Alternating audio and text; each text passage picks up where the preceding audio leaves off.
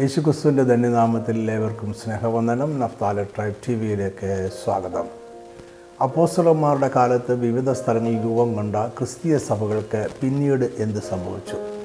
അവ എത്ര നാൾ സജീവമായി തുടർന്നു? അവ എത്ര എണ്ണം ഇപ്പോഴും നിലനിൽക്കുന്നുണ്ട്? എന്തുകൊണ്ടാണ് അവയിൽ ചിലതെങ്കിലും അപ്രത്യക്ഷമായത്? ഈ ചോദ്യങ്ങൾക്കുള്ള ഉത്തരം ചരിത്രത്തിൽ നിന്നും കണ്ടെത്തുവാനുള്ള ശ്രമമാണ് നമ്മളിവിടെ നടത്തുന്നത്. എരിശിലേമിലെ സഭയാണ് ആദ്യത്തെ ക്രൈസ്തവ സമൂഹം. പെന്തുക്കൂസ് നാളിലെ പരിശുദ്ധാത്മാ പ്ര പകർച്ചയ്ക്ക് ശേഷം ചില നാളുകൾ അപ്പോസ്ലന്മാർ എരുസലേമിൽ തന്നെ ഉണ്ടായിരുന്നു. എരുസലേമിലെ സഭയെ ആരംഭത്തിൽ പത്രോസ് യേശുവിന്റെ അർദ്ധ സഹോദരനായ യാക്കോബ് യോഹനാൻ എന്നിവർ ആയിരുന്നു പരിപാലിച്ചിരുന്നത്. എ ഡി നാൽപ്പത്തി ഒന്ന് മുതൽ നാൽപ്പത്തി നാല് വരെ യഹൂദിയുടെ രാജാവായിരുന്ന ഹെരോദ് അഗ്രിപ്പ ഒന്നാമൻ പത്രോസിനെ വധിക്കും എന്ന് ഭീഷണി മുഴക്കിയപ്പോൾ അദ്ദേഹം എരിശിലേം വിട്ടുപോയി എന്ന് കരുതപ്പെടുന്നു. അതിനുശേഷം യാക്കോബ് സഭയെ നയിച്ചു. എന്നാൽ എ ഡി അറുപത്തിരണ്ടിൽ അദ്ദേഹം കൊല്ലപ്പെട്ടു. എ ഡി അറുപത്തി ആറ് മുതൽ എഴുപത് വരെ ഉണ്ടായ ആദ്യത്തെ യഹൂദ കലാപത്തിന്റെ അവസാനം റോമാക്കാർ എരിശിലേം പട്ടണത്തെയും യഹൂദ ദൈവാലയത്തെയും തകർത്തു. അനേക യഹൂദന്മാർ കൊല്ലപ്പെട്ടു. എന്നാൽ അവിടെ ഉണ്ടായിരുന്ന ക്രിസ്തീയ വിശ്വാസികൾ അത്ഭുതകരമായി രക്ഷപ്പെട്ടു. കലാപം തുടങ്ങുന്നതിന് മുമ്പായി തന്നെ അവർ യോദാൻ നദിയുടെ മറുകരയുള്ള പെല്ല എന്ന സ്ഥലത്തേക്ക് ഓടിപ്പോയി. കലാപം അവസാനിച്ചപ്പോൾ ക്രിസ്തീയ വിശ്വാസികൾ തിരികെ വന്നു സിയോൻ മലമുകളിൽ താമസിച്ചു. അവിടെ ഒരു ചെറിയ ക്രിസ്തീയ ദൈവാലയം ഉണ്ടായിരുന്നു. ഇവിടെയുള്ള ക്രിസ്തീയ സമൂഹത്തിൽ ഗ്രീക്ക് ക്രിസ്തീയ വിശ്വാസികളായിരുന്നു യഹൂദന്മാരെക്കാൾ അധികം. എഴുപത്തി നാല് മുതൽ നൂറ്റി മുപ്പത്തി അഞ്ച് വരെ എരിശിലിം സഭ ശക്തമായി തന്നെ നിലനിന്നു. നൂറ്റി മുപ്പത്തിരണ്ട് എ ഡി മുതൽ നൂറ്റി മുപ്പത്തി അഞ്ച് എ ഡി വരെയുള്ള കാലയളവിൽ സൈമൺ ബാർ കൊക്ബ എന്ന യഹൂദിന്റെ നേതൃത്വത്തിൽ റോമൻ സാമ്രാജ്യത്തിനെതിരെ രണ്ടാമത്തെ കലാപം നടന്നു. കലാപം പരാജയപ്പെട്ടു. തുടർന്ന് എല്ലാ യഹൂദന്മാരും എരിശിലേം വിട്ടു പോകണമെന്ന് ഹേട്രിയൻ ചക്രവർത്തി കൽപ്പന ഇറക്കി. അതിനാൽ യഹൂദ ക്രൈസ്തവരും പട്ടണം വിട്ടു പോകേണ്ടി വന്നു. അപ്പോഴേക്കും സഭയിൽ ഏകദേശം പതിനാല് ബിഷപ്പുമാർ പരിപാലനം ചെയ്ത് കഴിഞ്ഞിരുന്നു. അവരെല്ലാം യഹൂദന്മാരായിരുന്നു. എന്നാൽ അതിനുശേഷം എരിശിലേം സഭയിൽ ഗ്രീക്ക് ക്രൈസ്തവർ ബിഷപ്പുമാർ ആയി. എരിശിലേമിന്റെ തകർച്ചയ്ക്ക് ശേഷം അവിടെയുള്ള സഭയുടെ പ്രാധാന്യം കുറഞ്ഞു വന്നു. എങ്കിലും ക്രിസ്തീയ വിശ്വാസം പലസ്തീന്റെയും ഗ്രീസിന്റെയും വിവിധ ഭാഗങ്ങളിലേക്ക് പരന്നു. ഇത് എരിശിലേമിലെ സഭയിൽ ഗ്രീക്ക് വിശ്വാസികൾ എണ്ണത്തിൽ കൂടുവാൻ ഇടയാക്കി. എ ഡി മുന്നൂറ്റി പന്ത്രണ്ടിൽ റോമൻ ചക്രവർത്തിയായിരുന്ന കോൺസ്റ്റന്റൈൻ ക്രിസ്തീയ വിശ്വാസം സ്വീകരിച്ചു. മുന്നൂറ്റി പതിമൂന്നിൽ റോമിന്റെ ഔദ്യോഗിക മതം ക്രിസ്തീയ വിശ്വാസമായി. ഏകദേശം മുന്നൂറ്റി ഇരുപത്തി ആറ് മുന്നൂറ്റി ഇരുപത്തിയെട്ട് കാലത്തിൽ കോൺസ്റ്റന്റൈന്റെ മാതാവായിരുന്ന ഹെലേനായുടെ നേതൃത്വത്തിൽ എരുസലേമിലേക്കുള്ള തീർത്ഥാടനം ആരംഭിച്ചു. അതോടെ എരുസലേമിന്റെ പ്രാധാന്യം വീണ്ടും വർദ്ധിച്ചു. ഹെലേന എരുസലേമിന്റെ ബിഷപ്പായിരുന്ന മകാരിയസ് ഒന്നാമന്റെ സഹായത്തോടെ ഹേട്രിയൻ പണികഴിപ്പിച്ചിരുന്ന വീനസ് ദേവിയുടെ ക്ഷേത്രം പൊളിച്ചു മാറ്റി അവർ അവിടെ യേശുക്രിസ്തുവിനെ ക്രൂശിച്ച ക്രൂശ് കണ്ടെടുത്തു എന്ന് അവകാശപ്പെട്ടു. അതോടെ എരിശിലിം സഭ പഴയ പ്രാധാന്യത്തിലേക്ക് തിരികെ വന്നു. മുന്നൂറ്റി ഇരുപത്തഞ്ചിൽ കൂടിയ നിക്ക കൗൺസിൽ എരിശിലേമിലെ സഭയെ ഒരു പാത്രിയാർക്കീസായി പ്രഖ്യാപിച്ചു. മുന്നൂറ്റി മുപ്പത്തി ആറിൽ കോൺസ്റ്റാന്റൈൻ ചക്രവർത്തി പഴയ എരിശിലേം പട്ടണത്തിന്റെ വടക്കു പടിഞ്ഞാറൻ ഭാഗത്ത് യേശുവിന്റെ ശവകൂടരത്തിലെ ആരാധനാലയം പണികഴിപ്പിച്ചു. എന്നാൽ പേർഷ്യൻ അധിനിവേശക്കാർ അറുന്നൂറ്റി പതിനാലിൽ അതിനെ തീ വെച്ച് നശിപ്പിച്ചു. മോഡസ്റ്റസ് എരിശിലേമിന്റെ പാത്രിയാർക്കിസായിരുന്ന കാലത്ത് അതിനെ പുതുക്കി പണിതു. ആയിരത്തി ഒമ്പത് സെപ്റ്റംബർ ഇരുപത്തി എട്ടാം തീയതി ഫാറ്റിമിഡ് മുസ്ലിം കാലിഫ ആയിരുന്ന Al Hakim bi Amr Allah ഈ ക്രിസ്തീയ ദേവാലയത്തെ വീണ്ടും തകർത്തു. ആയിരത്തി നാൽപ്പത്തി എട്ടിൽ വീണ്ടും ബൈസാനും ചക്രവർത്തി കോൺസ്റ്റാന്റൈൻ ഒൻപതാമൻ മൊണോമാക്കസ് അതിനെ പുനർനിർമ്മിച്ചു. പന്ത്രണ്ടാം നൂറ്റാണ്ടിൽ കുരിശുദ്ധക്കാർ അതിനെ പുതുക്കി പണിതു. ഇപ്പോഴും ഈ ആരാധനാലയം അവിടെയുണ്ട്. ഇപ്പോഴുള്ളത് ആയിരത്തി എണ്ണൂറ്റി പത്ത് മുതലുള്ള ആലയമാണ്. ഇന്ന് യെരുസലേമിൽ പല ക്രൈസ്തവ ദൈവാലയങ്ങളുണ്ട്. ഗ്രീക്ക് റോമൻ അർമേനിയൻ കോപ്റ്റിക് എന്നീ വിഭാഗങ്ങൾ പരിപാലിക്കുന്ന ആലയങ്ങൾ അവിടെയുണ്ട്. യേശുക്രിസ്തുവിന്റെ ജീവിതവുമായി ബന്ധപ്പെട്ട വിശുദ്ധ സ്ഥലങ്ങളിൽ പുരാതനമായ ആലയങ്ങൾ ഉണ്ട്. അവ ക്രിസ്തീയ വിശ്വാസികൾ ഒരു തീർത്ഥാടന കേന്ദ്രം പോലെ കരുതുന്നു. ആലയങ്ങൾ വിവിധ ക്രൈസ്തവ വിഭാഗങ്ങളുടെ നിയന്ത്രണത്തിൽ ആണ്. ആദ്യ നൂറ്റാണ്ടിൽ റോമൻ സാമ്രാജ്യത്തിലെ സിറിയ എന്ന പ്രവിശ്യയിലായിരുന്നു അന്ത്യോക്യ എന്ന ഗ്രീക്ക് പട്ടണം. ഇന്നിത് തുർക്കിയുടെ ഭാഗമാണ്. യെരുസലേമിലെ സഭ കഴിഞ്ഞാൽ ക്രിസ്തീയ ചരിത്രത്തിൽ ഏറ്റവും പ്രധാനപ്പെട്ടത് അന്ത്യോക്യയിലെ സഭയാണ്. അന്ത്യോക്യ റോമൻ സാമ്രാജ്യത്തിലെ ഏറ്റവും വലിയ മൂന്നാമത്തെ പട്ടണമായിരുന്നു യേശുവിനെ പിൻപറ്റുന്നവർക്ക് ആദ്യമായി ക്രിസ്ത്യാനികൾ എന്ന പേര് ലഭിച്ചത് ഇവിടെ വെച്ചാണ്. അന്ത്യോക്യയിലെ സഭ പത്രോസ് സ്ഥാപിച്ചതാണ് എന്നും അദ്ദേഹമാണ് ഒന്നാമത്തെ ബിഷപ്പ് എന്നും കരുതപ്പെടുന്നു. ബർണബാസ് ആയിരുന്നു മറ്റൊരു പ്രധാന സുവിശേഷകൻ. എന്നാൽ വേദപുസ്തകത്തിൽ അപ്പോസ്തല പ്രവൃത്തികൾ പതിനൊന്നിന്റെ പത്തൊമ്പത് മുതൽ ഇരുപത്തി വരെയുള്ള വിവരണം അനുസരിച്ച് യഹൂദിൽ നിന്നും ചിതറിപ്പോയ യഹൂദ ക്രിസ്തീയ വിശ്വാസികളാണ് അന്ത്യോക്കിയിൽ ആദ്യമായി സഭ ആരംഭിച്ചത്. സൈപ്രസ് കൈറീൻ എന്നിവിടങ്ങളിൽ നിന്നുള്ള വിശ്വാസികളും അന്ത്യോക്കിയിൽ എത്തിച്ചേർന്നു. ഇവരോടൊപ്പം അന്ത്യോക്കിയിലുള്ള യഹൂദന്മാർ അല്ലാത്തവരും ക്രിസ്തുവിൽ വിശ്വസിച്ച് സഭയോട് ചേർന്നു. അങ്ങനെ ആദ്യത്തെ യഹൂദന്മാരും ജാതിയരും കൂടെയുള്ള സഭ അന്ത്യോക്കിയിൽ രൂപീകൃതമായി. മുന്നൂറ്റി ഇരുപത്തിയഞ്ചിൽ കൂടിയ നിക്കിയ കൗൺസിലിൽ അന്ത്യോക്കിലെ സഭയെ ഒരു സ്വതന്ത്ര പാത്രിയാർക്കിസായി പ്രഖ്യാപിച്ചു. നാലാം നൂറ്റാണ്ടിലും അഞ്ചാം നൂറ്റാണ്ടിലും അന്ത്യോക്യ പട്ടണം പുഷ്ടിപ്പെട്ടിരുന്നു. ആറാം നൂറ്റാണ്ടിൽ പല പ്രകൃതിക്ഷോഭങ്ങളും നാശനഷ്ടങ്ങളും അന്ത്യോക്യ പട്ടണത്തിൽ ഉണ്ടായി അതിൽ നിന്നും പിന്നീട് ആ പട്ടണം കരകയറിയില്ല. അഞ്ഞൂറ്റി ഇരുപത്തി അഞ്ചിൽ ഒരു വലിയ അഗ്നിബാധ ഉണ്ടായി അഞ്ഞൂറ്റി ഇരുപത്തി ആറിലും അഞ്ഞൂറ്റി ഇരുപത്തി എട്ടിലും ഭൂകമ്പമുണ്ടായി അഞ്ഞൂറ്റി നാൽപ്പതിലും അറുന്നൂറ്റി പതിനൊന്നിലും അന്ത്യോക്യ പട്ടണത്തെ സ്വരാഷ്ട്രീയൻ മതക്കാരായ പേർഷ്യൻ സാമ്രാജ്യം പിടിച്ചടക്കി. ഈ കാരണങ്ങളാൽ അന്ത്യോക്യയിലെ പാത്രിയാർക്കിസിന്റെയും അന്ത്യോക്യയുടെ തന്നെയും പ്രാധാന്യം മങ്ങുവാൻ തുടങ്ങി. ഏഴാം നൂറ്റാണ്ടിൽ കിഴക്കൻ പ്രദേശങ്ങളിൽ മുസ്ലിം അധിനിവേശം ആരംഭിച്ചു. അന്നു മുതൽ അന്ത്യോക്യ ഒരു യുദ്ധഭൂമിയായി മാറി അറുന്നൂറ്റി മുപ്പത്തി ഏഴിൽ അറബ് കാലിഫേറ്റ് അന്ത്യോക്യയെ പിടിച്ചടക്കി. അറബികളുടെ കീഴിൽ അതൊരു പ്ര- അപ്രധാന പട്ടണമായി മാറി. തൊള്ളായിരത്തി അറുപത്തി ഒമ്പതിൽ ബൈസാന്റിയൻ സാമ്രാജ്യം പട്ടണത്തെ തിരികെ പിടിച്ചു. എന്നാൽ ആയിരത്തി എൺപത്തി നാലിൽ മുസ്ലിം സെൽജൂക്ക് തുർക്കികൾ അന്ത്യോക്യയും സിറിയയും പിടിച്ചെടുത്തു. ആയിരത്തി തൊണ്ണൂറ്റി എട്ടിൽ കുരിശൂതക്കാർ വീണ്ടും അന്ത്യോക്കിയെ തിരിച്ചു പിടിച്ചു ക്രിസ്തീയ രാജ്യമാക്കി. ആയിരത്തി ഒരുന്നൂറ്റി നാൽപ്പത്തി ഒമ്പതിൽ നൂർ അൽദീൻ അന്ത്യോക്കിയെയും ദമാസ്കസിനെയും അദ്ദേഹത്തിന്റെ സാമ്രാജ്യത്തോട് കൂട്ടിച്ചേർത്തു. ആയിരത്തി ഇരുന്നൂറ്റി അറുപത്തെട്ടിൽ മറ്റൊരു മുസ്ലിം സാമ്രാജ്യമായിരുന്ന മാംലൂക്സ് വംശജർ അന്ത്യോക്കിയെ പിടിച്ചെടുത്ത് മുസ്ലിം രാജ്യമാക്കി. അവർ ആ പട്ടണത്തെ നശിപ്പിക്കുകയും ചെയ്തു. ആയിരത്തി അഞ്ഞൂറ്റി പതിനേഴിൽ ഒട്ടോമൻ തുർക്കികൾ അതിനെ പിടിച്ചടക്കുമ്പോൾ അന്ത്യോക്യ ഒരു ചെറിയ ഗ്രാമം മാത്രം ആയിരുന്നു. ഒട്ടോമൻ മുസ്ലിം സാമ്രാജ്യത്തിന്റെ ആക്രമണം കാരണം പാത്രിയാർക്കീസിന്റെ ആസ്ഥാനം സിറിയയിലെ ദമസ്കാസിലേക്ക് മാറ്റി. ഒന്നാം ലോകമഹായുദ്ധത്തിന്റെ അവസാനം വരെ അന്ത്യോക്യ ഒട്ടോമൻ സാമ്രാജ്യത്തിന്റെ ഭാഗമായി നിലനിന്നു. യുദ്ധത്തിന് ശേഷം അന്ത്യോക്യ പ്രദേശം ഫ്രാൻസിന്റെ നിയന്ത്രണത്തിലുള്ള സിറിയയുടെ ഭാഗമായി മാറി.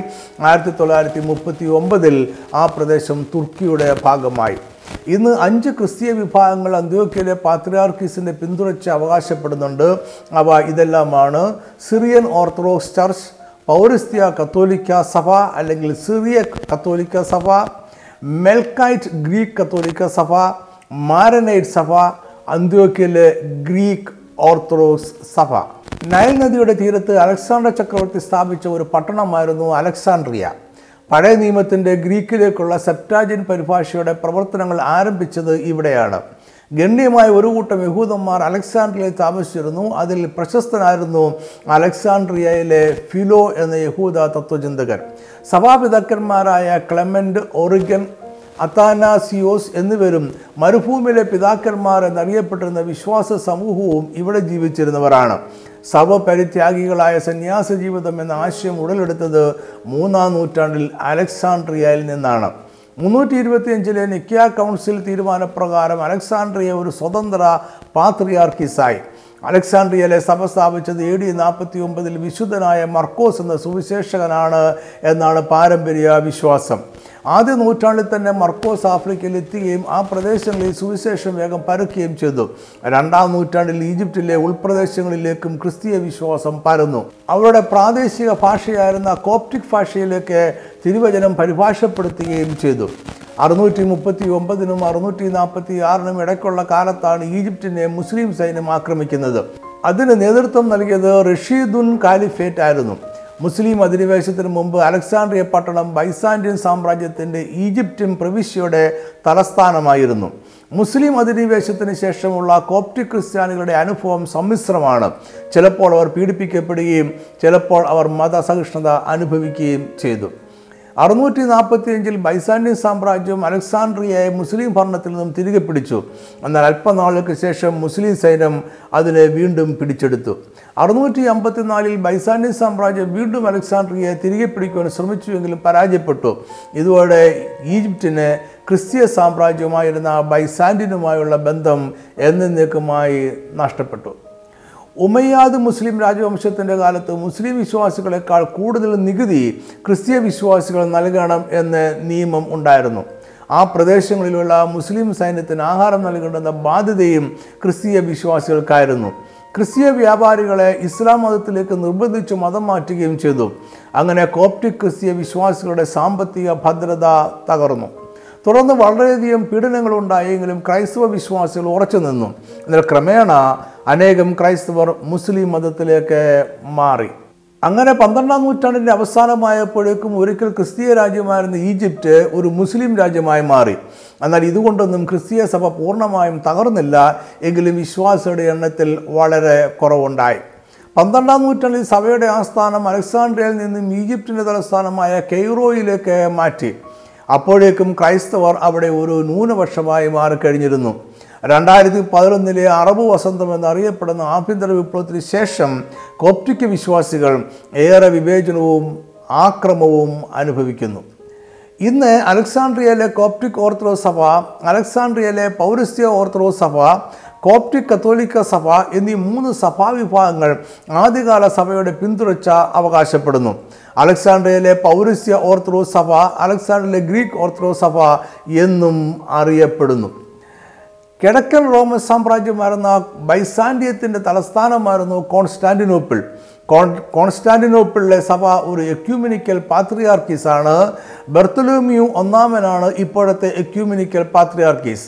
അദ്ദേഹം ഇരുന്നൂറ്റി എഴുപതാമത്തെ പാത്രിയാർക്കീസ് ആണ് എ ഡി മുപ്പത്തിയെട്ടിൽ അപ്പോസ്റ്റലായ അന്ത്രയാസാണ് കോൺസ്റ്റാന്റിനോപ്പിലെ സഭ സ്ഥാപിച്ചത് എന്നാണ് പാരമ്പര്യ വിശ്വാസം അപ്പോസ്റ്റലായ യോഹന്നാനും കോൺസ്റ്റാന്റിനോപ്പിൽ സുവിശേഷം അറിയിച്ചിരുന്നു എന്ന് വിശ്വസിക്കപ്പെടുന്നു.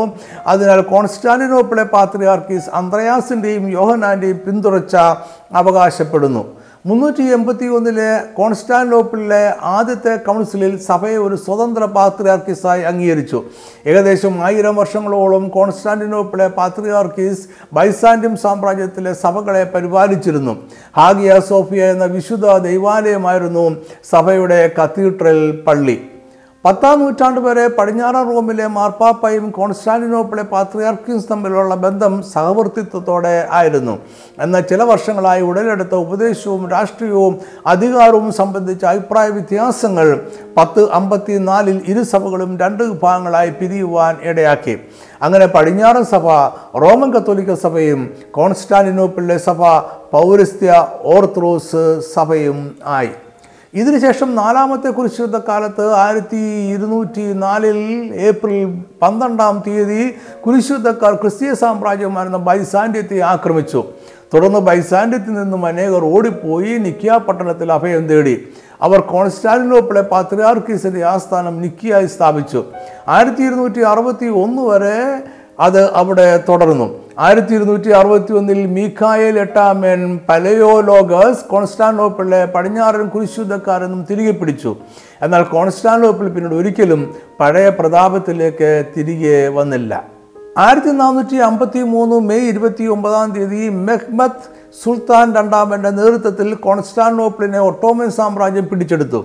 മുസ്ലിം സൈന്യം ഹാഗിയ സോഫിയ ദൈവാലയത്തെ ആക്രമിച്ചു. അവിടെ അഭയം തേടിയിരുന്ന ക്രിസ്ത്യാനികളിൽ പുരുഷന്മാരെ അടിമകളാക്കി വിറ്റു. പ്രായമായവരെയും രോഗികളെയും അംഗവൈകല്യം ഉള്ളവരെയും കൊന്നു. സ്ത്രീകളെ പീഡിപ്പിച്ച് അടിമകൾ ആക്കി. ആയിരത്തി നാനൂറ്റി അമ്പത്തിനാലിൽ ഗന്നഡിയോസ് രണ്ടാമൻ സ്കൊളാരിയോസിനെ കോൺസ്റ്റാൻലോപ്പിലെ പാത്രിയാർക്കിസായി ഒട്ടോമൻ ചക്രവർത്തി നിയമിച്ചു. ഒട്ടോമൻ സാമ്രാജ്യത്തിലുള്ള എല്ലാ ഓർത്തഡോക്സ് സഭകളും പാത്രിയാർക്കിസിനെ അധികാരപരിധിയിലാക്കി. ഒട്ടോമൻ സാമ്രാജ്യക്കാർ കോൺസ്റ്റാൻലോപ്പിന്റെ പേര് ഇസ്താംബൂൾ എന്നാക്കി മാറ്റി. ഒട്ടോമൻ സാമ്രാജ്യം ക്ഷീണിച്ചപ്പോൾ കോൺസ്റ്റാൻലോപ്പിലെ ക്യൂമിനിക്കൽ പാത്രിയാർക്കിസിന് കീഴിലുണ്ടായിരുന്ന പല ഓർത്തഡോക്സ് സഭകളും സ്വതന്ത്രമായി പ്രവർത്തിക്കുവാൻ തുടങ്ങി. പിന്നീട് അവരുടെ മേൽ മുമ്പുണ്ടായിരുന്ന അധികാരം പാത്രിയാർക്കിസിന് ഉണ്ടായില്ല. എങ്കിലും കോൺസ്റ്റാൻലോപ്പിലെ പാത്രിയാർക്കിസ് പ്രധാന പാത്രിയാർക്കിസായി ഇന്നും തുടരുന്നു. ആയിരത്തി തൊള്ളായിരത്തി ഇരുപത്തി മൂന്ന് ഒക്ടോബർ ഇരുപത്തി ഒമ്പതാം തീയതി തുർക്കി ഒരു റിപ്പബ്ലിക്കായി പ്രഖ്യാപിക്കപ്പെട്ടു. തുർക്കിയിലെ ഗ്രീക്ക് ന്യൂനപക്ഷങ്ങളുടെ ആത്മീയ നേതാവായ പാത്രിയാർക്കീസിനെ തുർക്കി ഗവൺമെന്റ് അംഗീകരിച്ചു. അദ്ദേഹത്തെ ഗവൺമെന്റ് ഔദ്യോഗികമായി ഗ്രീക്ക് ഓർത്തഡോക്സ് പാത്രിയാർക്കിസ് എന്നും കോൺസ്റ്റാന്റിനോപ്പിളിലെ റോമൻ ഓർത്തഡോക്സ് പാത്രിയാർക്കിസ് എന്നുമാണ് വിളിക്കുന്നത്. എന്നാൽ അദ്ദേഹം തുർക്കിയിലെ ഗവൺമെന്റിന്റെ അധികാരത്തിന് കീഴിലായിരിക്കുമെന്നാണ് നിയമം. അവിടെ ഉണ്ടായിരുന്ന ഏക ദൈവശാസ്ത്ര പഠനശാലയായ ഹൽക്കിയിലെ ഓർത്തഡോക്സ് തിയോളജിക്കൽ സ്കൂൾ പ്രവർത്തിക്കുവാൻ ഗവൺമെന്റ് ഇപ്പോഴും അനുവാദം നൽകിയിട്ടില്ല. ആയിരത്തി അഞ്ഞൂറ്റി എൺപത്തി ആറ് മുതൽ എക്യൂമിനിക്കൽ പാത്രിയാർക്കീസിന്റെ ആസ്ഥാനം ഇസ്താംബൂളിലെ ഫനാർ ജില്ലയിലുള്ള സെന്റ് ജോർജ് ദേവാലയത്തിലാണ്. ഇത് ഹാഗിയ സോഫിയ ദേവാലയത്തെക്കാൾ ചെറിയ ഒരു ആലയം ആണ്. ക്രിസ്തുവിന് ശേഷമുള്ള ആദ്യ നൂറ്റാണ്ട് മുതൽ തന്നെ നിലനിൽക്കുന്ന ആഗോള സഭയാണ് റോമൻ കത്തോലിക്ക സഭ. ഇന്നും മിക്കവാറും എല്ലാ രാജ്യങ്ങളിലും സഭയ്ക്ക് സാന്നിധ്യമുണ്ട്. അതിനാൽ ആദ്യകാല റോമൻ കത്തോലിക്ക സഭയ്ക്ക് എന്ത് സംഭവിച്ചു എന്നൊരു ചോദ്യത്തിന് പ്രസക്തിയില്ല. അതുകൊണ്ട് തന്നെ സഭയുടെ ചരിത്രം അധികം വിശദീകരിക്കുവാൻ ഇവിടെ ശ്രമിക്കുന്നില്ല. റോമിലെ ക്രിസ്തീയ സഭ യേശുക്രിസ്തുവിന്റെ ശിഷ്യനായിരുന്ന വിശുദ്ധ പത്രോസ് അപ്പോസനായ പൗലോസ് എന്നിവർ സ്ഥാപിച്ചതാണെന്നാണ് പാരമ്പര്യ വിശ്വാസം. എന്നാൽ ഇതിന് യാതൊരു ചരിത്ര രേഖകളുമില്ല. പണ്ഡിതന്മാരുടെ അഭിപ്രായത്തിൽ റോമിലെ സഭ അവിടെയുള്ള വിശ്വാസികൾ തന്നെ ആരംഭിച്ചതായിരിക്കണം. റോമിൽ നിന്നും പെന്തക്കൂസ് നാളിൽ എരുസലേമിലേക്ക് പോരുന്ന യഹൂദന്മാർ പത്രോസിന്റെ പ്രസംഗം കേൾക്കുകയും ക്രിസ്തീയ വിശ്വാസം സ്വീകരിക്കുകയും ചെയ്തു. അവർ തിരികെ വന്ന് ആരംഭിച്ചതാണ് റോമിലെ സഭ. പിന്നീട് പത്രോസിനും പൗലോസിനും ആ സഭയുമായി ബന്ധമുണ്ടായി. പത്രോസ് റോമിൽ താമസിച്ച് അവിടെയുള്ള സഭയ്ക്ക് നേതൃത്വം നൽകി എന്നതിന് ചരിത്ര തെളിവുകളില്ല എങ്കിലും അതിന്റെ സാധ്യതകൾ തള്ളിക്കളയുവാൻ സാധ്യമല്ല. എ ഡി മുന്നൂറ്റി ഇരുപത്തഞ്ചിൽ കൂടിയ നിക്ക കൗൺസിലിലെ തീരുമാനപ്രകാരം അംഗീകരിക്കപ്പെട്ട നാല് പാത്രിയാർക്കീസുകളിൽ ഒന്നായിരുന്നു റോമിലെ സഭ. എന്നാൽ റോമൻ സാമ്രാജ്യം രണ്ടായി വിഭജിക്കപ്പെട്ട് കഴിഞ്ഞപ്പോൾ കിഴക്കൻ റോമിലെ കോൺസ്റ്റാൻലോപ്പിലെ സഭ കൂടുതൽ അധികാരമുള്ളതായി മാറി. ഇത് റോമിലെ സഭയും കോൺസ്റ്റാൻലോപ്പിലെ സഭയും തമ്മിൽ ഭിന്നതയുണ്ടാക്കി ഭിന്നതയും ഉപദേശ വ്യത്യാസങ്ങളും അധികാര തർക്കങ്ങളും കാരണം ആയിരത്തി ഇരുപത്തിനാലിൽ ക്രൈസ്തവ സഭ രണ്ടായി പിരിഞ്ഞു. പടിഞ്ഞാറ് റോം കേന്ദ്രമാക്കി കത്തോലിക്ക സഭയും കിഴക്ക് കോൺസ്റ്റാനോപ്പിൾ കേന്ദ്രമാക്കി പൗരസ്ത്യ ഓർത്തഡോക്സ് സഭയും നിലവിൽ വന്നു. പിന്നീട് രണ്ട് വിഭാഗങ്ങളും അതിന്റെതായ പാതകൾ പിന്തുടർന്ന് വളർന്നു ആയിരത്തി തൊണ്ണൂറ്റി ആറ് മുതൽ ആയിരത്തി ഇരുന്നൂറ്റി തൊണ്ണൂറ്റി ഒന്ന് വരെ മധ്യപൂർവ ദേശത്ത് ക്രിസ്തീയ രാജ്യങ്ങളും മുസ്ലിം രാജ്യങ്ങളും തമ്മിലുണ്ടായ കുരിശ് യുദ്ധങ്ങൾക്ക് നേതൃത്വം നൽകിയത് റോമൻ കത്തോലിക്ക സഭയായിരുന്നു. എരിശിലേം കിഴക്കൻ ക്രിസ്തീയ രാജ്യങ്ങൾ എന്നിവയെ മുസ്ലിം അധിനിവേശത്തിൽ നിന്നും തിരികെ പിടിക്കുക സംരക്ഷിക്കുക എന്നിവയായിരുന്നു കുരിശ് യുദ്ധങ്ങളെ ലക്ഷ്യം. എന്നാൽ യുദ്ധങ്ങൾ അന്ത്യത്തിൽ പരാജയം ആയിരുന്നു. പതിനാറാം നൂറ്റാണ്ടിൽ സഭയുണ്ടായ വലിയ മാറ്റമാണ് നവീകരണ പ്രസ്ഥാനം. നവീകരണ മുന്നേറ്റം സഭയെ റോമൻ കത്തോലിക്ക സഭയെന്നും പ്രൊട്ടസ്റ്റന്റ് സഭയെന്നും രണ്ടായി വിഭജിച്ചു. എങ്കിലും റോമൻ കത്തോലിക്ക സഭ ഈ പിളർപ്പിനെയും അതിജീവിച്ചു. ഇന്ന് ലോകത്തിലെ ഏറ്റവും വലിയ ക്രിസ്തീയ വിഭാഗം റോമൻ കത്തോലിക്ക സഭയാണ്. രണ്ടായിരത്തി പത്തൊമ്പതിലെ കണക്കുകൾ അനുസരിച്ച് ലോകത്തെമ്പാടുമായി കത്തോലിക്ക സഭയ്ക്ക് നൂറ്റി മുപ്പത് കോടി വിശ്വാസികളുണ്ട്. ലോകത്തിലെ ഏറ്റവും വലിയ വിദ്യാഭ്യാസ ഏജൻസിയാണ് കത്തോലിക്ക സഭ. ആരോഗ്യ പരിപാലന രംഗത്തും കാരുണ്യ പ്രവർത്തനങ്ങളിലും അവർ തന്നെയാണ് മുന്നിൽ. ഇനി നമുക്ക് അപ്പോസ്തല യോഹന്നാൻ എഴുതിയ വെളിപ്പാട് പുസ്തകത്തിൽ പരാമർശിക്കപ്പെടുന്ന ഏഴ് സഭകളുടെ ചരിത്രം പരിശോധിക്കാം. ഈ ഏഴ് സഭകൾ ഏഷ്യ മൈനർ പ്രദേശങ്ങളിലുള്ള സഭകൾ ആയിരുന്നു. ഏഷ്യയുടെയും യൂറോപ്പിന്റെയും അതിർത്തി പ്രദേശങ്ങളാണ് ഏഷ്യ മൈനർ എന്നറിയപ്പെടുന്നത്. അത് ഇന്നത്തെ തുർക്കിയുടെ ഭാഗമാണ്. അവിടെ ഉണ്ടായിരുന്ന ഏഴ് സഭകൾ ഇതെല്ലാമായിരുന്നു. Ephesus Smyrna Pergamum Thyatira Sardis Philadelphia Laodicea ഈ സഭകളെല്ലാം അതത് പേരുകൾ അറിയപ്പെട്ടിരുന്ന ഏഴ് പട്ടണങ്ങളിലെ ആദ്യകാല പ്രാദേശിക സഭകൾ ആയിരുന്നു. ഏഷ്യ മൈനർ എന്നറിയപ്പെട്ടിരുന്ന പ്രദേശത്തിന്റെ പടിഞ്ഞാറ് ഭാഗത്തായി ഒരു നദീതടത്തിൽ സ്ഥിതി ചെയ്തിരുന്ന പ്രസിദ്ധമായ പട്ടണമായിരുന്നു എഫസോസ്. അത് ഏഷ്യ മൈനറിലേക്കുള്ള പ്രവേശന കവാടമായിരുന്നു ഈ പട്ടണം സ്ഥിതി ചെയ്യുന്ന പ്രദേശം ഇന്ന് പടിഞ്ഞാറൻ തുർക്കിയിലാണ്. അപ്പോസലന്മാരായ പൗലൂസിനും യോഹനാനും ഈ പട്ടണം സുപരിചിതം ആയിരുന്നു.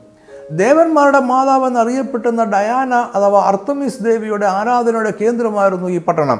ബി സി നാനൂറ്റി എൺപതിൽ അർത്തമിസ് ദേവിയുടെ ഒരു വലിയ ക്ഷേത്രം ഇവിടെ പണിതുയർത്തി ഈ ക്ഷേത്രം ഇരുന്നൂറ്റി അറുപത്തി മൂന്ന് എ ഡിയിൽ നശിച്ചു. അതിന്റെ അവശിഷ്ടങ്ങൾ ഇന്നും പുരാവസ്തുവായി അവിടെ ഉണ്ട്. എഫസോസിൽ ആദ്യ നൂറ്റാണ്ടിൽ തന്നെ സുവിശേഷമെത്തി. അവിടെ അപ്പോസലന്മാരായ പൗലോസും യോഗനാനും സുവിശേഷ പ്രവർത്തനങ്ങൾ നടത്തിയിട്ടുണ്ട്. യേശുവിന്റെ അമ്മ മറിയോടെ ഇഹലോക ജീവിതത്തിന്റെ അവസാന നാളുകൾ എഫസോസിലാണ് ചെലവഴിച്ചത് എന്ന് കരുതപ്പെടുന്നു. എ ഡി നാനൂറ്റി മുപ്പത്തി ഒന്നിൽ എഫസോസിലുള്ള വിശുദ്ധ മറിയയുടെ ദേവാലയത്തിൽ കൂടിയ കൗൺസിലിലാണ് കന്യാമറിയം ദൈവമാതാവാണ് എന്ന വിശ്വാസത്തെ അംഗീകരിച്ചത്. ഇരുന്നൂറ്റി അറുപത്തിരണ്ടിൽ ഗോത്സ് എന്ന വംശം എഫസോസിനെ ആക്രമിക്കുന്നതോടെ പട്ടണത്തിന്റെ തകർച്ച ആരംഭിച്ചു. അവർ പട്ടണത്തെയും അർത്തമീസ് ദേവിയുടെ ക്ഷേത്രത്തെയും തകർത്തു. റോമൻ ചക്രവർത്തി തിയോഡോസിയൂസിന്റെ കാലത്ത് അർത്തമീസ് ദേവിയുടെ ക്ഷേത്രം പൂർണമായി തകർക്കപ്പെട്ടു. അതിന്റെ അവശിഷ്ടങ്ങൾ ക്രിസ്തീയ ദൈവാലയം നിർമ്മിക്കുവാൻ അദ്ദേഹം ഉപയോഗിച്ചു. ആറ് ഏഴ് നൂറ്റാണ്ടുകളിൽ ആ പ്രദേശത്ത് വലിയ ഭൂകമ്പങ്ങളുണ്ടായി. ഇത് പട്ടണത്തെ കൂടുതൽ ക്ഷയിപ്പിച്ചു.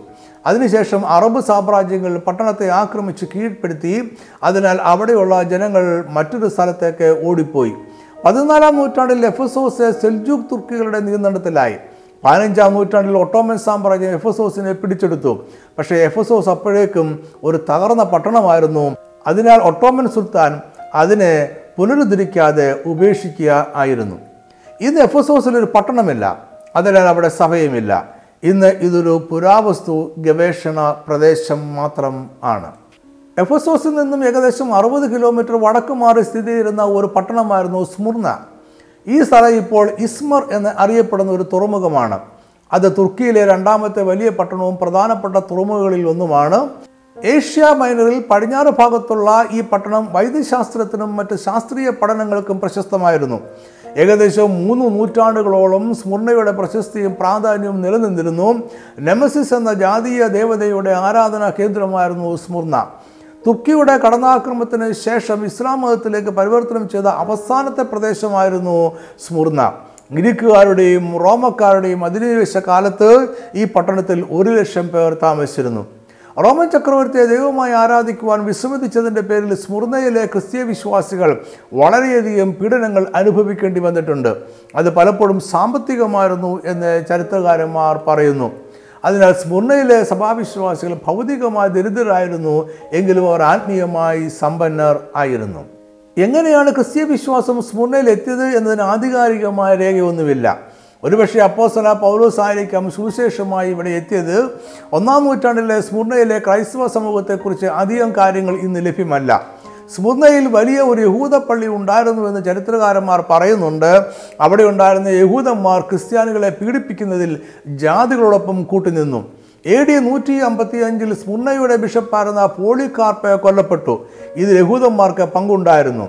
വിശുദ്ധനായ ഐറേനീസ് ജീവിച്ചിരുന്നതും സ്മുർണയിൽ ആയിരുന്നിരിക്കണം. എ ഡി നൂറ്റി എഴുപത്തിയെട്ടിൽ ഈ പട്ടണം ഒരു ഭൂകമ്പത്തിൽ തകർന്നു. എന്നാൽ റോമൻ ചക്രവർത്തിയായിരുന്ന മാർക്കസ് ഒറേലിയസ് അതിനെ പുതുക്കി പണിതു. ആയിരത്തി എൺപത്തിനാലിൽ സെൽജൂക്ക് തുർക്കികൾ ഈ പട്ടണത്തെ ആക്രമിച്ച് പിടിച്ചടക്കി. എന്നാൽ ആയിരത്തി ഇരുന്നൂറ്റി ഇരുപത്തി രണ്ടിൽ നിക്കായിലെ ക്രിസ്തീയ ചക്രവർത്തിയായിരുന്ന ജോൺ മൂന്നാമൻ ഡൂക്കാസ് അതിനെ തിരികെ പിടിക്കുകയും പട്ടണത്തെ പുതുക്കിപ്പണിയുകയും ചെയ്തു. ആയിരത്തി മുന്നൂറ്റി മുപ്പതിൽ സ്മുർണ മുസ്ലിം ഭരണത്തിന് കീഴിലായി. ആയിരത്തി മുന്നൂറ്റി നാൽപ്പത്തി നാല് ഒക്ടോബർ ഇരുപത്തി എട്ടാം തീയതി കുരിശുദ്ധക്കാർ സ്മുർണയെ തുർക്കിയുടെ പക്കത്തിൽ നിന്നും തിരികെ പിടിച്ചു. ആയിരത്തി നാനൂറ്റി മൂന്നിൽ പെർഷ്യൻ മോങ്കോൾ രാജാവായിരുന്ന തിമൂർ അതിനെ ആക്രമിച്ച് കീഴടക്കി. എന്നാൽ അധിക നാൾ കഴിയുന്നതിന് മുമ്പ് തന്നെ തുർക്കികൾ അതിനെ പിടിച്ചെടുക്കുകയും അതിനുശേഷം അത് ഒട്ടോമൻ സാമ്രാജ്യത്തിന്റെ ഭാഗമാകുകയും ചെയ്തു. ഇന്ന് ഇതൊരു മുസ്ലിം വിശ്വാസികളുടെ പ്രദേശമാണ്. സ്മുർണയിൽ നിന്ന് സജീവമായി ക്രൈസ്തവ ആരാധന നടക്കുന്ന ഒരു ചെറിയ കൂടിവരവ് ഉണ്ട്. ഏഷ്യ മൈനർ പ്രദേശത്തെ സ്മുർണയിൽ നിന്നും അറുപത് കിലോമീറ്റർ കഴിഞ്ഞ് സ്ഥിതി ചെയ്യുന്ന ഒരു പട്ടണമായിരുന്നു പെർഗമോസ്.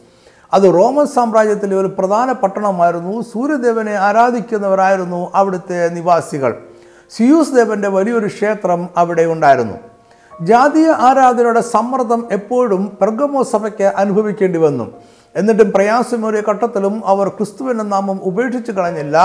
സത്യസന്ധതയോടെ ജീവിച്ച ഒരു ചെറിയ കൂട്ടം അവിടെ ഉണ്ടായിരുന്നു.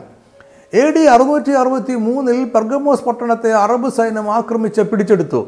എഴുന്നൂറ്റി പതിനാറിൽ മറ്റൊരു മുസ്ലിം സൈന്യം പട്ടണത്തെ പിടിച്ചെടുത്തു. ആയിരത്തി എഴുപത്തി ഒന്നിൽ ബൈസാന്യ സാമ്രാജ്യം പട്ടണത്തെ തിരികെ പിടിച്ചു. ആയിരത്തി ഇരുന്നൂറ്റി നാലിൽ കുരിശുദ്ധക്കാർ കോൺസ്റ്റാന്റിനോപ്പിളിനെ ആക്രമിച്ചതിന് ശേഷം പെർഗമോസ് നിക്യ സാമ്രാജ്യത്തിന്റെ ഭാഗം ആയി. ആയിരത്തി മുന്നൂറായപ്പോഴേക്കും ഒട്ടോമൻ സാമ്രാജ്യം പെർഗമോസിനെ ആക്രമിച്ച് കീഴടക്കി. അങ്ങനെ അതൊരു മുസ്ലിം പ്രദേശമായി മാറി. വെളിപ്പാട് പുസ്തകത്തിൽ പറയുന്ന സഭ ഇന്ന് അവിടെ ഇല്ല. ലൈക്കസ് നദീതീരത്ത് സ്ഥിതി ചെയ്യുന്ന റോമൻ സാമ്രാജ്യത്തിന്റെ ഭാഗമായ സമ്പന്നമായ ഒരു പട്ടണമായിരുന്നു ത്വതൈര ഈ പട്ടണം സ്ഥിതി ചെയ്യുന്ന പ്രദേശം ഇന്നത്തെ തുർക്കിയിലാണ്. സൂര്യദേവനായ അപ്പോളോ ആയിരുന്നു പട്ടണ നിവാസികളുടെ മുഖ്യദേവൻ. ഈ പട്ടണം വ്യവസായങ്ങൾക്ക് പ്രസിദ്ധമായിരുന്നു. അപ്പോസല പൗലോസും ഷീലാസും മൂന്നാമത്തെ സുവിശേഷ യാത്രയിൽ ഈ പട്ടണം സന്ദർശിച്ചിട്ടുണ്ട്. തൊയ്തേര എന്നത് ഈ പുരാതന പട്ടണത്തിന്റെ ഗ്രീക്ക് പേരാണ്. ഇന്ന് അത് അഖ്ഹിസാർ എന്നറിയപ്പെടുന്ന തുർക്കിയിലെ ഒരു പട്ടണമാണ്. പുരാതന ത്വയതേര ഇന്നില്ല. അതിന്റെ ചില പുരാവസ്തുക്കൾ അഖ്ഹിസാർ പട്ടണത്തിൽ കണ്ടെടുത്തിട്ടുണ്ട്. ഇത് യോഹനാന്റെ കാലത്ത് ഇങ്ങനൊരു പട്ടണം അവിടെ ഉണ്ടായിരുന്നു. അവിടെ ഒരു ക്രിസ്തീയ സഭ ഉണ്ടായിരുന്നു എന്നതിന്റെ തെളിവുകളാണ്. ഇന്ന് അവിടെ ക്രിസ്തീയ സഭ ഉള്ളതായി അറിവില്ല. സർദീസ് വളരെ ഭദ്രമായി പ്രതിരോധിക്കപ്പെട്ടിരുന്ന പുരാതനവും സമ്പന്നവുമായ ഒരു പട്ടണമായിരുന്നു. പുരാതന ലിഡിയ എന്ന രാജ്യത്തിന്റെ തലസ്ഥാനം കൂടിയായിരുന്നു ഈ പട്ടണം. മലമുകളിലുള്ള പട്ടണത്തിന്റെ അടിവാരത്തിൽ അർത്തമിസ് ദേവിയുടെയും സിയൂസ് ദേവന്റെയും ക്ഷേത്രങ്ങളുണ്ടായിരുന്നു രണ്ടാം നൂറ്റാണ്ടിൽ മെലിറ്റോ എന്ന പ്രശസ്തനായ ബിഷപ്പിന്റെ ആസ്ഥാനമായിരുന്നു സർദീസ്. പുരാതന സർദീസ് പട്ടണം നിന്നിരുന്ന പ്രദേശം ഇപ്പോൾ തുർക്കിയിൽ ആണ്. എ ഡി പതിനേഴിൽ ഒരു വലിയ ഭൂകമ്പം സർദീസ് പട്ടണത്തെ തകർത്തു. എന്നാൽ അതിനെ റോമൻ ചക്രവർത്തിയായ ടൈബേരിയസ് പുതുക്കിപ്പണിതു. എ ഡി അറുന്നൂറ്റി പതിനഞ്ചിൽ പേർഷ്യൻ സാമ്രാജ്യം സർദീസ് പട്ടണത്തെ ആക്രമിച്ചു. അപ്പോൾ അത് ബൈസാൻഡ്യൻ സാമ്രാജ്യത്തിന്റെ ഭാഗമായിരുന്നു. യുദ്ധത്തിൽ ബൈസാൻഡ്യം ജയിച്ചുവെങ്കിലും പട്ടണത്തിന് വലിയ നാശനഷ്ടങ്ങളുണ്ടായി. അതിൽ നിന്നും ആ പട്ടണം ഒരിക്കലും കരകയറിയില്ല. ആയിരത്തി എഴുപത്തി ഒന്നിൽ സെൽജൂ തുർക്കികളുടെ ആക്രമണം ഉണ്ടായെങ്കിലും ആയിരത്തി തൊണ്ണൂറ്റിയേഴിൽ ബൈസാൻഡ്യം സൈന്യാധിപൻ ജോൺ ഡൂക്കാസ് അതിനെ തിരികെ പിടിച്ചു. ആയിരത്തി ഇരുന്നൂറ്റി നാലിൽ കുരിശുദ്ധക്കാർ കോൺസ്റ്റാന്റിനോപ്പിളെ ആക്രമിച്ചപ്പോൾ സർദീസ് നിക്ക സാമ്രാജ്യത്തിന്റെ ഭാഗമായി. ആയിരത്തി ഇരുന്നൂറ്റി അറുപത്തി ഒന്നിൽ ബൈസാന്യം ചക്രവർത്തിയായിരുന്ന മീഖായൽ എട്ടാമൻ പലയോ ലോഗസിന്റെ നേതൃത്വത്തിൽ കോൺസ്റ്റാന്റിനോപ്പിളിനെ പടിഞ്ഞാറൻ കുരിശുദ്ധക്കാരനും തിരികെ പിടിച്ചു. എന്നാൽ അദ്ദേഹം സർദീസ് ഉൾപ്പെടെയുള്ള ഏഷ്യൻ മൈനർ പ്രദേശത്തെ അവഗണിച്ചു. അതിന്റെ ഫലമായി ആയിരത്തി മുന്നൂറ്റി ആറിൽ ആ പ്രദേശങ്ങളും മുസ്ലിം ഭരണാധികാരിയായ കാസി എമീറിന്റെ നിയന്ത്രണത്തിലായി. ആയിരത്തി നാനൂറ്റി രണ്ടിൽ ഈ പട്ടണത്തെ മോങ്കോൾ സൈന്യാധിപൻ തിമൂർ പിടിച്ചെടുത്തു. തിമൂർ ഈ പട്ടണത്തെ തകർത്തു എന്ന് കരുതപ്പെടുന്നു. ഏഷ്യ മൈനർ പ്രദേശത്തിലെ മറ്റൊരു പ്രമുഖ പട്ടണമായിരുന്നു ഫിലദൽഫിയ. അത് റോമിലേക്കുള്ള തപാൽ വഴിയിൽ സർദീസിൽ നിന്നും നാൽപ്പത്തഞ്ച് കിലോമീറ്റർ കിഴക്ക് മാറി ഒരു മലഞ്ചെരുവിൽ സ്ഥിതി ചെയ്തിരുന്നു. ഫിലദൽഫിയയിലെ സഭ ദൈവത്തിനായി ഉറച്ചു നിന്ന ഒരു സമൂഹം ആയിരുന്നു. എ ഡി പതിനേഴിൽ ഈ പട്ടണവും ഭൂകമ്പത്തിൽ തകർന്നുപോയി. എന്നാൽ ടൈബേരിയസ് ചക്രവർത്തി പട്ടണത്തെ പുതുക്കിപ്പണിതു. റോമൻ ബൈസാൻഡ്യം കാലത്ത് ഫിലിദൽഫിയ ഒരു പ്രധാന ക്രിസ്തീയ കേന്ദ്രമായിരുന്നു. ഇരുപതാം നൂറ്റാണ്ടിന്റെ ആരംഭം വരെ ഓർത്തഡോക്സ് സഭകൾ ഇവിടെ ശക്തമായിരുന്നു. ആറാം നൂറ്റാണ്ടിൽ വളരെ സമ്പന്നമായ ഒരു പട്ടണമായിരുന്നു ഇത്. അറുന്നൂറിൽ ഇവിടെ സെന്റ് ജോൺ ബസിലിക്ക നിർമ്മിക്കപ്പെട്ടു. ഇന്ന് അതിന്റെ അവശിഷ്ടങ്ങൾ കണ്ടെടുത്തിട്ടുണ്ട്. എങ്കിലും പുരാതന പട്ടണത്തിന്റെ അധികം അവശേഷിപ്പുകൾ പുരാവസ്തു ഗവേഷകർക്ക് കണ്ടെത്തുവാൻ കഴിഞ്ഞിട്ടില്ല. ഫിലദൽഫിയയിൽ ബൈസാന്യം സാമ്രാജ്യത്തിനെതിരെ പല ആഭ്യന്തര കലാപങ്ങൾ ഉണ്ടായിട്ടുണ്ട്. ആയിരത്തി എഴുപത്തി നാലിലും ആയിരത്തി തൊണ്ണൂറ്റി മൂന്നിലും സെൽജു തുർക്കികൾ പട്ടണത്തെ ആക്രമിച്ച് കീഴടക്കി. ആയിരത്തി തൊണ്ണൂറ്റി എട്ടിലും ആയിരത്തി ഒരുന്നൂറ്റി തൊണ്ണൂറിലും കുരിശുദ്ധക്കാർ പട്ടണത്തെ മുസ്ലിം അധിനിവേശക്കാരിൽ നിന്നും പിടിച്ചെടുത്തു. ആയിരത്തി മുന്നൂറ്റി ആറിലും ആയിരത്തി മുന്നൂറ്റി ഇരുപത്തി നാലിലും സെൽജുക് തുർക്കികൾ അതിനെ ആക്രമിച്ച് കീഴടക്കി. ആയിരത്തി മുന്നൂറ്റി തൊണ്ണൂറിൽ ബേസിദ് ഒന്നാമൻ എന്ന ഒട്ടോമൻ സുൽത്താൻ ഫിലദൽഫിയയെ പിടിച്ചെടുത്തു. അതിനുശേഷം ആയിരത്തി നാനൂറ്റി മൂന്നിൽ തിമൂർ അതിനെ പിടിച്ചെടുത്തു. ആയിരത്തി തൊള്ളായിരത്തി പത്തൊമ്പത് മുതൽ ആയിരത്തി തൊള്ളായിരത്തി ഇരുപത്തിരണ്ട് വരെ ഉണ്ടായ ഗ്രീക്ക് തുർക്കി യുദ്ധകാലത്തെ ഫിലദൽഫിയയിൽ ഗ്രീക്ക് സൈന്യം ആധിപത്യം ഉറപ്പിച്ചിരുന്നു. ആയിരത്തി തൊള്ളായിരത്തി ഇരുപത്തിരണ്ടിൽ ഈ പട്ടണം അഗ്നിക്ക് ഇരയായി.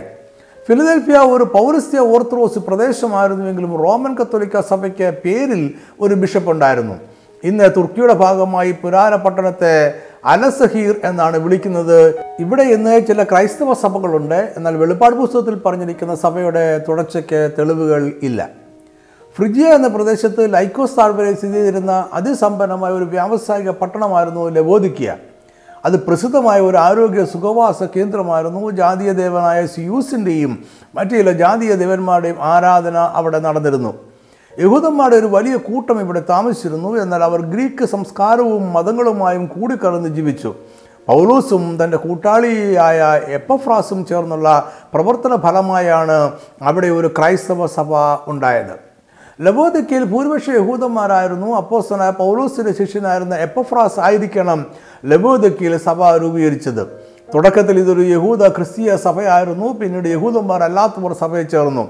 ക്രമേണ സഭയിലെ യഹൂദ ക്രിസ്ത്യാനികളുടെ എണ്ണം കുറഞ്ഞു വന്നു. റോമൻ ചക്രവർത്തിയായ ഡൊമീഷ്യന്റെ കാലശേഷം ഇവിടെയുള്ള സഭ ഒരു ക്രിസ്തീയ ബിഷപ്പിന്റെ കീഴിലായി. ഏഷ്യ മൈനർ പ്രദേശത്തെ പല ക്രിസ്തീയ സഭകളും അപ്രത്യക്ഷമായി കഴിഞ്ഞും ലബോദിക്ക സഭ ശക്തമായി നിന്നു. നാലാം നൂറ്റാണ്ടിൽ ഇവിടെ വെച്ച് ഒരു ക്രിസ്തീയ സഭാ കൗൺസിൽ കൂടുകയും ചെയ്തു. ഇതിൽ മുപ്പത് ബിഷപ്പുമാർ പങ്കെടുത്തു. അറുപത് സഭാ ചട്ടങ്ങൾ പ്രസിദ്ധീകരിച്ചു.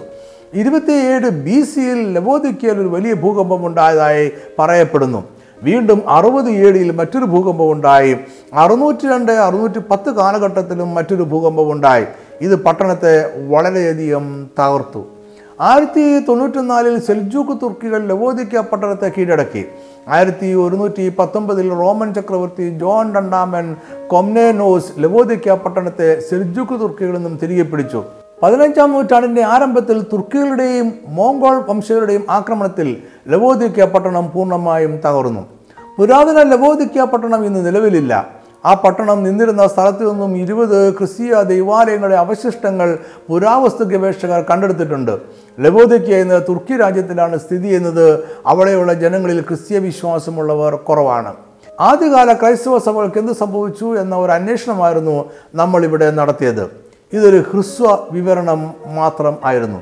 അതിനാൽ ഇതിനെക്കുറിച്ച് കൂടുതൽ അറിയുവാൻ താല്പര്യമുണ്ടെങ്കിൽ ഈ വിഷയത്തെ ആസ്പദമാക്കി പ്രസിദ്ധീകരിച്ചിരിക്കുന്ന ഇ ബുക്കിന്റെ ഒരു കോപ്പി വാട്സാപ്പിലൂടെ ആവശ്യപ്പെടാം. Phone number nine eight nine double five two four eight five four. Naphtali tribe books dot in എന്ന ഇ ബുക്ക് സ്റ്റോറിൽ നിന്നും നേരിട്ടും വാതിൽ ഡോട്ട് ഇൻ എന്ന വെബ്സൈറ്റിൽ ലഭ്യമായിരിക്കുന്ന ലിങ്ക് ഉപയോഗിച്ചും ഈ ബുക്ക് ഡൗൺലോഡ് ചെയ്യാവുന്നതാണ്. ഇ ബുക്ക് സ്റ്റോറിൽ നിന്നും ഇന്ററാക്റ്റീവ് കാറ്റലോഗും ഡൗൺലോഡ് ചെയ്യാവുന്നതാണ്. തിരുവചനത്തിന്റെ ആത്മീയ മർമ്മങ്ങൾ വിവരിക്കുന്ന അനേകം വീഡിയോകളും ഓഡിയോകളും നമ്മുടെ ഓൺലൈൻ ചാനലുകളിൽ ലഭ്യമാണ്. വീഡിയോ കാണുവാൻ Naphtali tribe T V dot com എന്ന ചാനലും ഓഡിയോ കേൾക്കുവാൻ Naphtali tribe radio dot com എന്ന ചാനലും സന്ദർശിക്കുക. രണ്ട് ചാനലുകളും സബ്സ്ക്രൈബ് ചെയ്യാൻ മറക്കരുത്. അത് ഇനിയും പ്രസിദ്ധീകരിക്കുന്ന വീഡിയോ ഓഡിയോ എന്നിവ നഷ്ടപ്പെടാതെ ലഭിക്കുവാൻ നിങ്ങളെ സഹായിക്കും. ഇതിന്റെ എല്ലാം വേദപഠന കുറിപ്പുകളും ഓൺലൈനിൽ ലഭ്യമാണ്. ഇംഗ്ലീഷിൽ വായിക്കുവാൻ നഫ്താലി ട്രൈ ഡോട്ട് കോം എന്ന വെബ്സൈറ്റും മലയാളത്തിനായി വാതിൽ ഡോട്ട് ഇൻ എന്ന വെബ്സൈറ്റും സന്ദർശിക്കുക. എല്ലാ മാസവും ഒന്നാമത്തെയും മൂന്നാമത്തെയും ശനിയാഴ്ച വൈകിട്ട് അഞ്ച് മണിക്ക് പവർ വിഷൻ ടി വിയിൽ നമ്മുടെ പ്രോഗ്രാമുണ്ട് ദൈവജനം ഗൗരവമായി പഠിക്കുവാൻ ആഗ്രഹിക്കുന്നവർ ഈ പ്രോഗ്രാമുകൾ മറക്കാതെ കാണുക. മറ്റുള്ളവരും കൂടെ പറയുക. ഈ സന്ദേശം കണ്ടനും കേട്ടനും വളരെ നന്ദി. ദൈവം നിങ്ങളെല്ലാവരെയും സമൃദ്ധമായി അനുഗ്രഹിക്കട്ടെ. ആമേ